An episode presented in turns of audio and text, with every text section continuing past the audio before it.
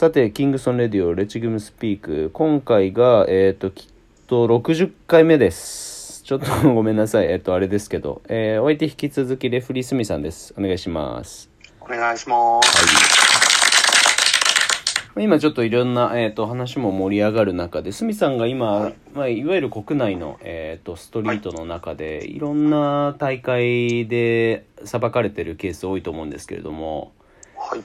まあ、最初にあのニュースリーグの時にあのお話しした、えー、と笛の基準というかはい。で結構その各シーズン、まあ、各シーズン経ってシーズン12だけだけれどもの時にはい最初にプレイヤーとかに、あの他の大会とかほよりも結構密に伝えるじゃないですか僕らは。そうですね。まあ、あはい。れはいろいろ理由はあるんですけど、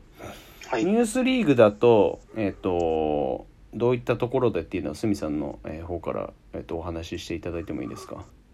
そうですね。ニュースリーグ、どういった、だとうん、印象で吹かれてるかとかでも。えっと、なんでしょう。そこまでその海外のバスケットに精通してるわけじゃないんですけど、うん感覚的には日本国内のストリートや体育館とかで吹くような、うんいわゆる普通のバスケットとかと比べても、より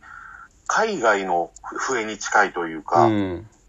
だからまあ、とりあえずその、突き出しのトラベリングとか、ステップのところはかなり厳密に取るし、まあ、ディフェンスの仕方に関しても、うんその接触を、コンタクトをディフェンス側から起こすものうん。に、特にこう、体を入れてコンタクトを起こすものは、もう、あ、ダメダメ、進路妨害はダメよっていう感じで、やっぱりうん、ちょっと厳しめに取るし、うん。ただね、その、ギリギリのところからこう、スパーンと手でスナップしに行くものとか、こう、なんていうの、技でこう、ディフェンスの技でというか、うん。そういうものはなるべく活かしてあげたいなとう思うし、ん。まあでも、その、そういう細かいところもあるんですけど、ニュースはどっちかっていうと、うん。な、なんて言うんでしょう。あのー、うぞうむぞうというか、うんなんて言うんだろう。みんながこう、自分のまず、俺の特技これですって出し合う場だと思ってうるんで、ん。なるべくこう、それを殺さないように、うん。いけるんだ、やれるんだったらやらせてあげたいというか、まあ多少ファールあるけど、いや、それ特技出してる最中だから、もう出し切っちゃって、みたいな感覚。うん。ごめんなさい、全あの審判としてあるまじきなんですけど、感覚が話しちゃって。なんかそこをすごく出させてあげることに注力して、してあげるように吹いてるつもりです。だからルールはルールであるんですけど、うん。まあそうは言うても、うん。なんか特技同士を出し合ってるんだったら、とりあえず気が済むとこまでやれよ、みたいな。うん。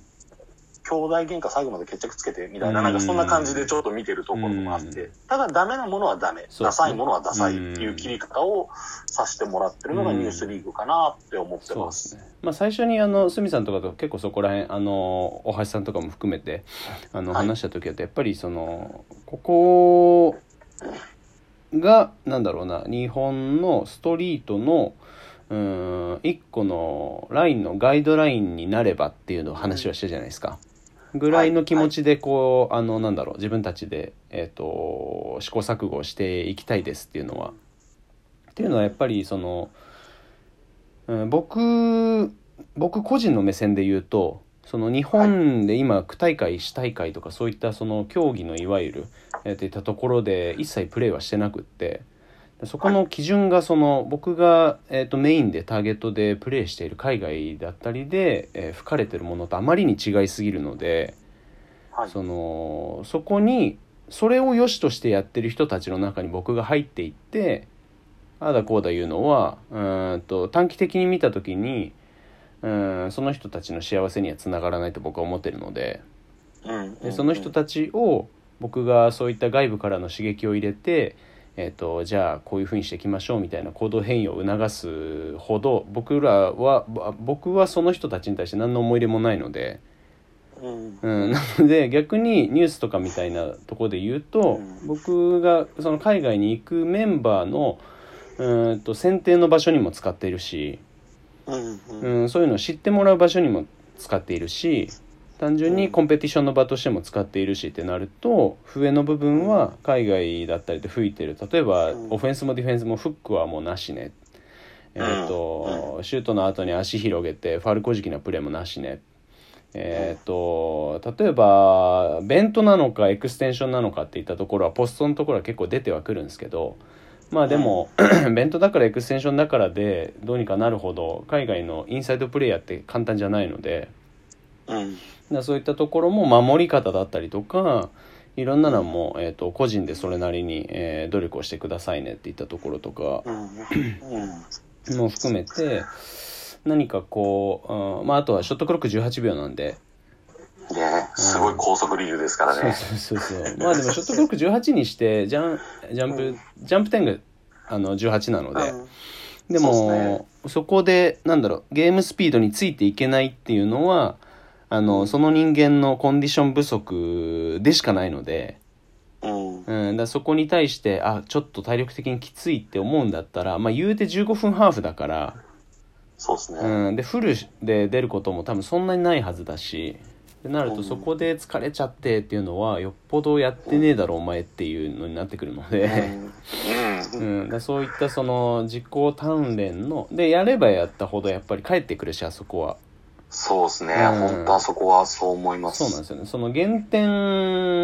うん、主義がないというか、そのうん。減点に見えたことあの大ミスだったりとかでもそれはその加点されなかった行動でしかなくって、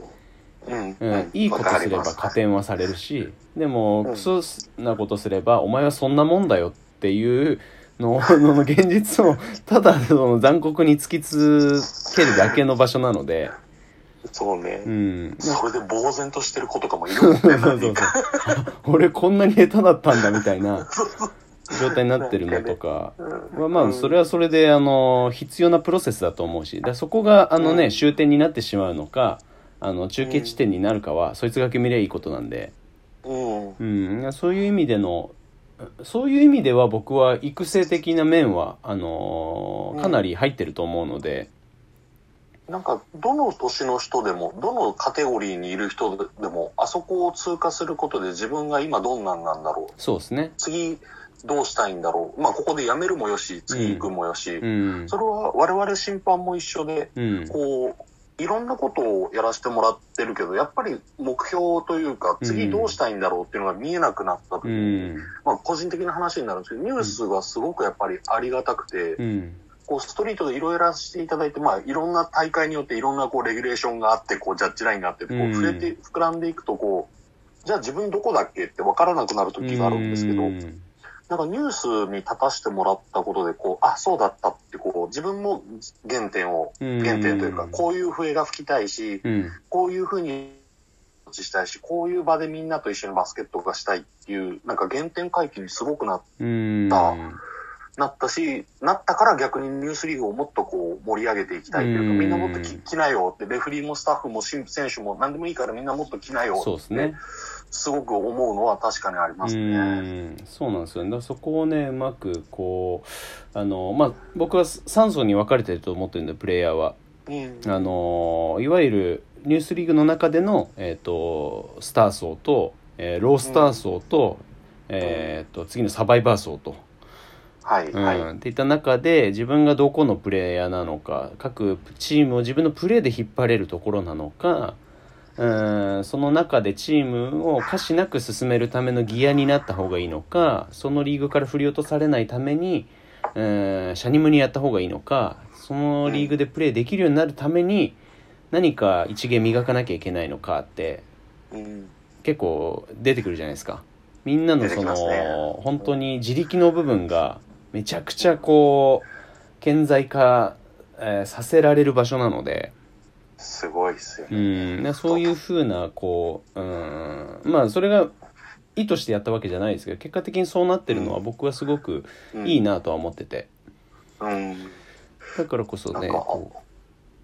そうですね。今鷲見さんが言ったようにレフリーのところとかももっともっとこう興味を持ってもらえるような発信はしたいなと思っててうん、なんかもう本当になんかいろんなとこで吹きたいとか、うん例えばそのしばらく離れちゃっ例えば学生の時一生懸命やってたけど、ちょっと仕事とか離れちゃったけど、なんか審判やりたいとか、うんもっと広いカテゴリーで言うと、その、バスケットになんか携わりたいんだけど、俺審判ぐらいしかできないかもって思ってるような人でも、うんなんかこう一緒にやれたらなと思ってて、ですね。うん。でも、なんだろう、ただ、その、出てくるんだったら、最うん選手と一緒だから、最低限のスキルと、うん。その、ななんていうんですか、準考備ね。え方というか、うん。準備は必要で、うん。ふわっとは受け入れられないけど、ちょっとやってみようかな、自信あるしって思ってる人がいたら、こういうとこってど、うん。どんどん出てきてみて、ダメだったら別にやめればいいし、うん。面白いと思えばどんどん入っていけばいいし、うん。なんか途中でやっぱりちゃんとした教会とかで、うん。もう一回一から積み直そうと思うんだったらそっち行ってもいいと思うし、うん。なんそうかですね。そうそういう場、審判からするとそういう場でもあってもいいのかなと思ってて。まあ、そういうのも含めて平日にこだわってるのはあるんですよね、うん。平日だからその週末の自分のあの割り当てされたカレンダーとは関係なく本当になんだろうこううーんカジュアルに、うん、続けられる。ででも続けるためにはそこでこう価値を自分で、えー自分が自分に感じてる価値じゃなくって他者に対して表現しなきゃいけない価値っていうのを、はい。うん形にするためにはやっぱり準備は必要だし、えー自己研鑽は必要だし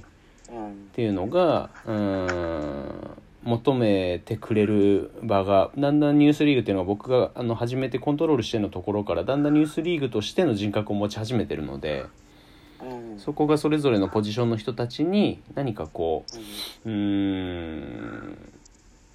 ずっと課題を提供し続けてくれるとリーグとしてはうん新たな存在意義が出るかなと思ってて、うん。うん、なのでちょっとあの話が伸びちゃいましたけども、えー、とそこからさっきのねえっ、とねレフリーの話でねなんかしようと思ってたんだよな。ちょっと次のエピソードにそれ、あすいません。回しますね。はい、お願いしうんお願いします。まはい。す。